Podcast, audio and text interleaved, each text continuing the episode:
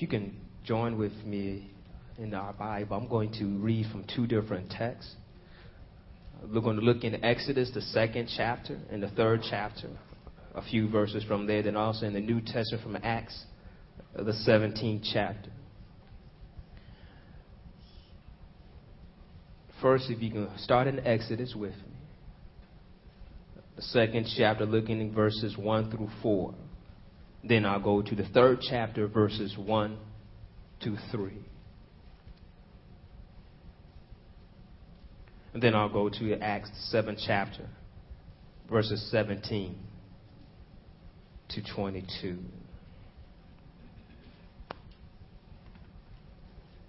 If you can't keep them on on your inside of your bulletin as a note, you can write them down right there, and you and I, I'll let you know where I am so you can stay with me. So it's going to be all right, but we're going we're going to take this ride together. Are y'all with me in Exodus? If you say, if you're with there, say amen. amen. If you're still traveling, say hold on. Amen. I'm glad we arrived together. Exodus second chapter, verses uh, one through four in the New Living Translation says, about this time, a man and a woman from the tribe of Levi got married the woman became pregnant and gave birth to a son. She saw that he was a special baby and kept him hidden for three months. But when she could no longer hide him, she got a basket made of papyrus reed and waterproofed it with tar and pitch. But she put the baby in the basket and laid it among the reeds along the bank of the Nile River. The baby sisters then stood at a distance watching to see what would happen to him to the third chapter, verses 1 through 3. It says, One day Moses was tending the flock of his father in law, Jethro, the priest of Midian. The, he led of the flock far from the wilderness and came to Sinai, the mountain of God. There the angel of the Lord appeared to him in a blazing fire from the middle of a bush. Moses started, st- Moses stared in amazement. Though the bush was engulfed in flames, it didn't burn up. This is amazing. Moses said to himself, Why isn't that bush burning up? I must go see it. Then into the New Testament, Acts 7th uh, chapter, verses 17 to 22. I'm reading verses 17 to 22 from the New Living Translation. The Word of God says, as the time drew near when God would fulfill his promise to Abraham, the number of our, of our people in Egypt greatly increased. But then a new king came to the throne of Egypt who knew nothing about Joseph. This king exploited our people and oppressed them, forcing parents to abandon their newborn babies so they would die. At that time, Moses was born, a beautiful child in God's eyes. His parents cared for him at home for three months. When they had to abandon him, Pharaoh's daughter adopted him and raised him as her own. Moses was taught all the wisdom of the Egyptians, and he was powerful in both speech and action. I want to draw your attention at the first few words of each of those passages. They all symbolize that something took place at a certain time. It's giving you a setting of the action that's going to follow. One of them summarize what you're about to read about later on. One is letting you know why I am inputting this at this point. For example, Exodus, the second chapter, not the first chapter. Why not the first chapter? Well, he had to introduce you to why he has to make it to the second chapter. Because in the second chapter it says, and at this time. Letting you know that there's something going on here. What, what is going on here? Acts 7th chapter breaks it down to us because it introduces a new character that's not mentioned in Exodus. It says Abraham. Saying that it came to the time that God had to fulfill the promise of Abraham what does Abraham have to do with Moses? Why is there a connection when Stephen is speaking to the church in the New Testament at the time, to the Pharisees and the Sadducees, expressing to them the benefit of the seed? And he started with Abraham, he went to Moses, he went to, uh, uh, um, after Moses to the kings that led to Christ. Why did Stephen take the time to mention these patriarchs in that seventh chapter of Acts and afterwards he laid down the word of God, they stoned him. Because he gave them the product of the blessing and the benefit of the seed.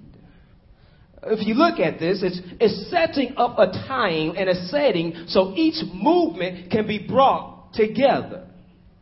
Each movement is brought together to create a bigger, masterful picture the symphony is being played. So God opened up his great music by making the creation. And when he made creation, the world was without sin. And he made Adam and he made Eve and they were with him. But sin entered in because it says the serpent was more craftier than all the wild animals. And he deceived Adam and Eve. Then God said, I will put enmity between the seed of the serpent and of the woman. I will put hostility. I will make you enemies of another. The serpent will hate the male seed, and the male seed will hate the serpent. And, and Pastor Brains would say like this The devil don't like me, and I don't like the devil. The feeling is mutual. Let's get it on. Because when you realize that you have not a friend, but you have an enmity, an enemy, then you are willing to fight them tooth and nail. And so the enemy's been busy trying to fight against the seed that God was going to bless with tooth and nail. Look what's happening here. Every time Abraham had problems, uh, he was doubting that he was going to have a seed and God had to work with it. But yet, you see how God told Abraham, I will bless not just you, but I'll make your name great. I'll give you a great land. People will be blessed by you. You will be a blessing. And those who bless you will be blessed. Those who curse you will be cursed. And so as you travel along, God also told Abraham this. He said, Abraham, I, I know you're kind of befuddled. You're kind of stressed out. You don't think things are going to come all right. But let God said, let me break it down to you in Genesis, the 15th chapter, verses 13 to 15. He said, God said to Abraham, know for certain that your descendants will be strangers in a land that is not theirs. Hmm where they will be enslaved and oppressed for a hundred years. Mm. But I will also judge the nation whom they will serve, and afterward they will come out with many possessions. Mm. As for you, you shall go to your fathers in peace. You will be buried at a good old age. My, my, my. And that is just a add on to the blessing he already gave him. And so that's why when you look at Exodus second chapter, it says about this time. What's about this time? It's about the time that God realized that the 400 years of being strangers in a foreign land is about to be up. It's about that time that God says, I remember my promise with Abraham and his descendants have grown. They have multiplied. They became a great name and they found out that someone didn't like them. God said, I will curse those who will curse you. The king who did not know Joseph. Isn't that how it happens? When people don't know who you are. They don't know how to properly treat you. So the, the, the, king who did not know Joseph decided that I don't, since I don't know these folks, they're becoming great in number. We need to oppress them and enslave them. And what happened to him all of a sudden? He went from being the blessing to being the curse. God will bless those who bless us and will curse those who curse. He cursed them. He said, I will oppress them. God said, I will judge the nation. Do you not, did I not just read that? Genesis 15 chapter. Check it. God said, I will judge the nation that does this to you. Bam! He has just been judged. And so look how God's working it out. He said, Abraham, not you. You won't possess it, but your children will possess this land. And so now about this time, a man marries a woman, they have a child. Look at what's happening. It's setting the setting out here. You don't get the name of the father nor the mother, they just let you know they're from the tribe of Levi. But yet we know Levi is one of the children of Abraham. Oh, Abraham, your seed, your offspring will inherit this land. There'll be a blessing. Your seed, oh, the seed from Levi that he chose, who God chose, was Moses. God is orchestrating the symphony. He's starting out, he started out the movement in, in the Garden of Eden. That first movement he developed and made Abraham. Now he's at the second movement. In the second movement, he says, I'll bring up Moses. And so we look at Moses. We see how he was beautiful. His parents saw that he was special. Uh, Stephen said how God said he was special. And so you see here how God can choose us and make us special. And look here that God was protecting the children because look what's trying to be done here. Pharaoh's trying to kill all the men children. If he kills all of the male children, he kills all of the male seed. If he kills all of the male seed, then there's nothing to have enmity against the serpent. It's amazing how the enemy can work things in. Pharaoh probably thought it was his idea, but devil was right there trying to get up all up in his mind and say what he should do. Y'all need to watch out. Sometimes y'all might get the same ideas. It look good, it sound good, and you're doing things that seem logical, that make sense, but yet it is evil as it can be. And look how people may come against you just because how special you are. They might see you growing because of the grace of God. If you look in the Exodus text, it says the more they were oppressed, the more they grew. So the more he tried to cause them hardship, the stronger they became. Somebody catch that?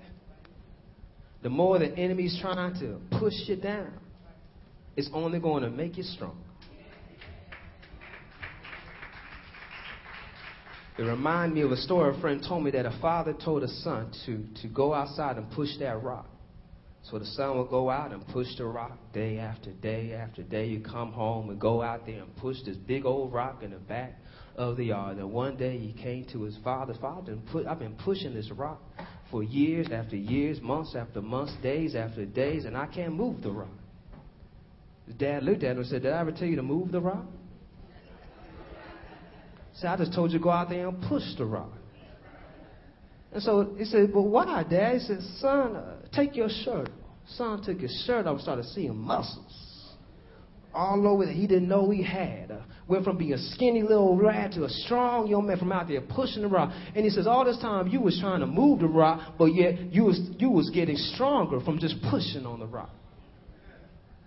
See, sometimes we try to make something in front of us to do something we should not do instead of we just be pushing and just becoming strong. Sometimes you try to control a situation that you can control and you can't control it, and God is just making you stronger. Pharaoh thought he could push them out of the way, but instead he was just making them stronger. Somebody at your job might be trying to push you out that job, but they're just going to make you even more efficient at your job. Somebody might be competing against you in a, in a sporting event, but all they do is get you stronger and faster and better. It's all about how you look at it.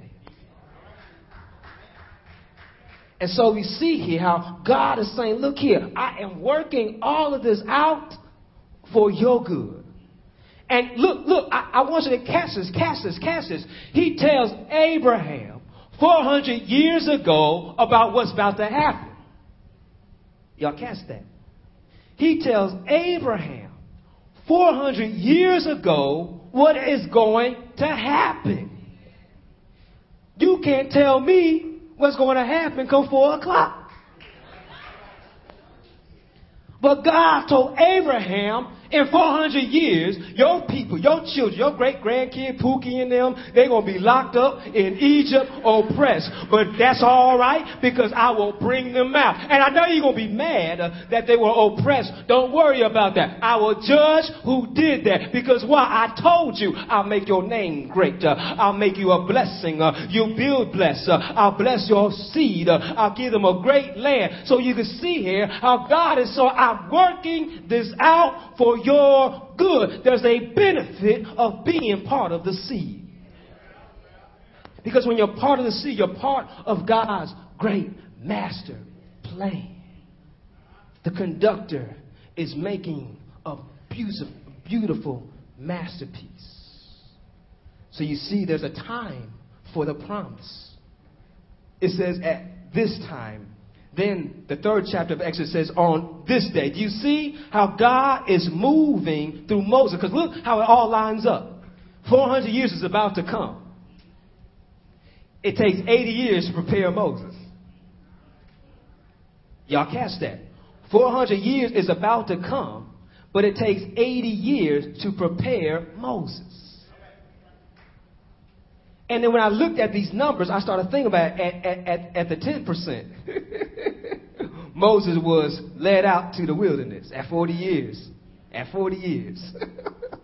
then he became 80, God sent him back because it's almost time. You see how God is working it out. And the thing is this, while you're going through hardships, while you're going through problems, while you're going through stress, it does not mean God is still working it out for your benefit. Because while they were oppressed, we see in the text that Moses was gone. While things got harder, God was hearing their cries. While things were getting rougher, God was preparing for them a deliverer that's going to take them out of their oppression. You see, I want to show you that there's a time for the promise. Second, I want you to understand that God is working it out in the meantime. See, while you're waiting for the time to come, you need to allow God work with you while you're waiting for the time. Because in the meantime, God is still putting things in place for you. Look, look at your life. Look at your life. We can all realize that we had to go to school and school and now we have to go and gain our education. Now, when children are young and gaining their education, they always want to do the jobs they see on soap operas. I, I want to be a lawyer. I want to be a fireman. I want to be a doctor. You know, because that's what we see on the soap opera. We see all them things. So those those are the times that come out. But now to the modern technology, it's amazing. You get a young kid now, they tell you these big words now. I, I didn't know how to say these words when I was three years old, but they say I, I want to be a biologist. Excuse me. They know these big words now because why? But modern technology, as education has increased, they've broadened their perspective that they can say these big words because they have bigger dreams, because they've seen this bigger world. But look how it's all working out. In order for them to get that diploma, in order for them to receive that graduate certificate, they got to work in the meantime. You understand how God, as an orchestra, as a symphony, you know, they got to place those notes at the proper place within the stanza so that it makes beautiful music. It has to make sure it's at the right tempo or at the right pace in order for the harmony to come together. Each one has a different movement, a different way. Same thing in our life. We look here, things were moving fast and then it slowed down. Well, God slowed it down. He slowed it down when He started bringing the story to focus on Moses in our lives, it may seem things are passing around us so quickly and so fast. We think that God is not paying any attention to what's going on in our lives because things are not adding up. Things are not working the way we want them to work. We seem like we're crying out and praying out to God, and prayers are, are being unanswered. But what my Bible shows me that as much as they were impressed and more they cried out to God, the more God was working in their favor. It says that in Acts 7 chapter, it says that how Moses was educated in the ways of the Egyptian. He became not just knowing his own heritage by being nursed by his mother, But yet he also was able to grow and know the education and know the ways of the enemy. I went over somebody's head. He learned the tactics of the enemy. And when he knew the tactics of the enemy, he was able to better defeat the enemy. And then he was able to use that knowledge as they went on facing other enemies. I want you to catch this here. Egypt was a great empire at the time. Nobody went against Egypt. So when they heard about the children of Israel who left Egypt and were walking in their direction, they started trembling and shaking, says, uh-oh. They came out of Egypt. They already knocked out some kings. That's why they talk about in Jericho. They were scared because they heard about their God leading them out of Egypt. And the sad thing that you catch from this, that the other people feared their God, but they didn't. Yeah, that went over somebody said, let me help you out. You've been blessed for so long. You've been living a good life for so long. You've been eating good for so long. You've been having nice cars for so long. You've been able to go and buy stuff and not look at a price tag for so long that you forgot who got you there. You thought you were the benefit of the blessing. Now realize you're the benefactor. You thought you're the reason why things are going good. Now realize you're the result of the reason. You see, we are blessed not because we are so good, but we are blessed because our God is so good. Our God is so good that while you trying to figure it out, He already worked it out. Our God is so good while you stress and oppress, God has already told you you're blessed. Our God is so good, you about to pull your hair out, God is trying to pull you out. And so when you look at the situation, you can see that when you know God, then you know the benefit of being blessed by a good God. And this good God not only has a time for his promise. This good God not only will work it out in the meantime of the promise, but also God will show you how good the promise is. Because when you look at the Acts 7 chapter, you go a little bit further down of Acts, uh, the 7th chapter, we, we see how uh, Paul, uh, uh excuse me, not Paul, but Stephen goes on and tells them what Moses told them back in Deuteronomy, saying that uh, God will raise up for you a prophet like me from the brethren. Say, God will rise up for you a prophet that looks like the brethren. Y'all see that in verse 37? How God will raise, he goes and saying in the New Living Translation, Moses himself told the people of Israel, God will raise up for you a prophet like me from among your own people. Look here, this is some generations, thousand years before, and God is letting Moses know that yet there's still another promise to come. See, we're about to we're celebrating the advent of Christ, the coming of Christ, but yet we already had the first advent. We're waiting for the second coming, but yet they waited 400 years in oppression just to wait for God to show himself to them. And catch this, catch this, catch this. God was already working it out for their favor, but yet he had to do it the way he was. Because why? He says, I will give them a land of milk and honey. And when he tells us to Abraham and he tells us to Moses how he has a promised land for them, and he tells Moses he's giving them a land of milk and honey. Look what's happening here. Why, in the meantime, they're in the wilderness. God says, I'm waiting to get you there because if I uh, move them out now, everything will go to waste. He says they got to be there because you need somebody to take care of your cows. Said they got to be there. You need somebody to make sure your house is in good order. Because they walked into a land that was already developed. They weren't in place where people already took the time to make sure they had farmland so they could continue to graze their, their crops and, and raise them up and have wine presses. They went in to fortified places and took their weaponry, took their treasures, and made it their own. It's the same thing with us that we can realize how God is telling Moses, look here. I am preparing for you something greater. I want you to grab and realize as good as life is right now, God is planning for you something greater. we we had the first advent of Christ. Now we're waiting for the second advent, the second coming of Christ. We, we are in another movement right now, waiting on this, the last movement. When that last sound is played. Y'all know that last sound? The archangel going to sound the trumpet. At that last sound, it's game over. Time is up. And so we are waiting for God to finish this great symphony He is playing. But in the meantime, we got to be the musical notes He places on the sheet and make sure we're making good harmony. How can we make good harmony? Well, first place, we need to understand how who the blessing is. The blessing came through 42 generations, it said, to Jesus.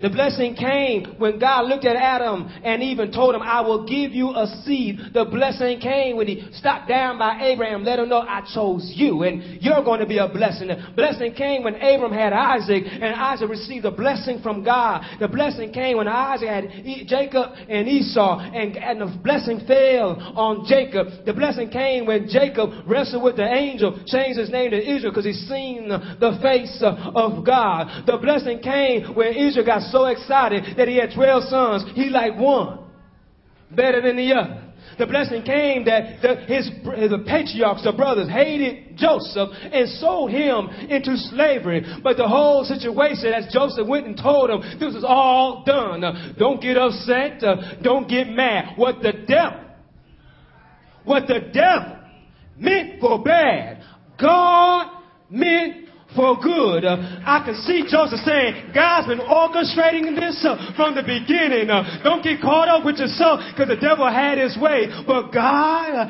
has the final say. Don't get upset because the devil sometimes look like he got victory because when the battle is over, the trumpet will sound. Do you see how God is working it all out for your good? And so that's why after Joseph is gone, they thought they lost something. But God said, at this time, I brought Moses. But we move further down the line when we look at our gospels, in the beginning of the gospels, we see at this time, in a town called Bethlehem, was a baby born named Jesus. And this baby that was born named Jesus, some miraculous things happened. It that angels showed up singing. Uh, shepherds came by worshiping. Uh, Magi traveled from the, from, the, from the east to come all the way to see the son of David. But yet we see how some themes are being repeated here. When Herod heard of the king, the son of David, he sounded a lot like Pharaoh, go kill them boys.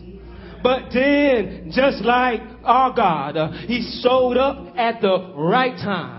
And Joseph, he went to Egypt. Uh, you see the same kind of theme. Uh, the children were scared in Egypt, but he waited for someone to die. Moses did not come back until that Pharaoh was dead. Joseph heard that Herod was dead. Joseph went out with his little baby boy named Jesus. And when Jesus came back, he started working it out for your and my good. When he came back, he came to make the blind to see, the lame to walk. When he came back, he took those who were oppressed and enslaved, the captives, to set them free. Do you see the benefit of the seed? Uh, good day now, children. May the Lord bless you real good. But I want you to catch uh, real good this blessing that comes from knowing Jesus, uh, the true seed, the bright and the morning star. No matter what you're going through, when you stand under the covering of Jesus, you can be oppressed but you can still grow stronger. You can cry out and God can still hear your cry. You can be in the wilderness, but just know, just know, God is still preparing your promised land.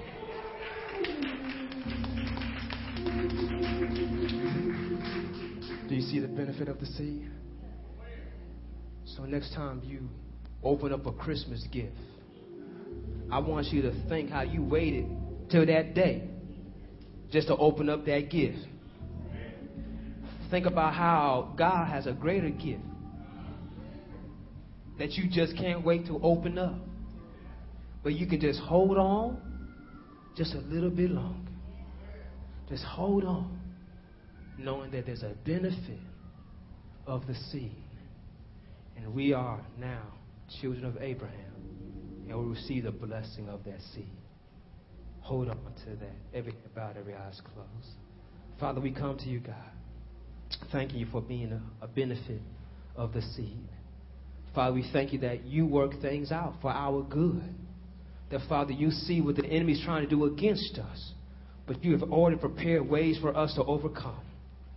Father, we thank you that you will not lead us in, into temptation, but you are the one who's able to keep us from falling and to present us faultless before your presence, both now and forevermore. God, you can do uh, all things above and beyond what we can ask or think because you're that great.